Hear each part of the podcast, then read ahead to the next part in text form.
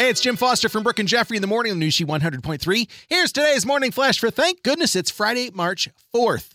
With the sadness and conflict going on in Ukraine right now, Mila Kunis and Ashton Kutcher are vowing to match up to $3 million in donations to a GoFundMe campaign they set up for Ukrainian refugees. If you didn't know, Mila was actually born in Ukraine when it was part of the Soviet Union, and she and her family came to the U.S. when she was seven years old. I did not know that until today. Something good out of something bad. Nice to see them giving back.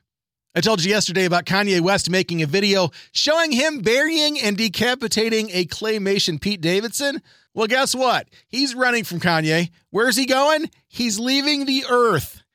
Pete Davidson is in talks to be on one of the next Blue Origin flights to outer space.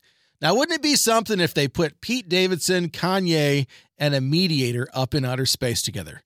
Maybe Michael Buffer. Let's get ready to rumble. That's probably not a good idea.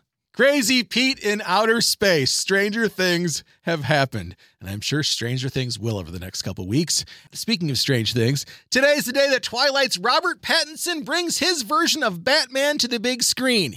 He promises Batman and Bruce Wayne will be sort of weirdos.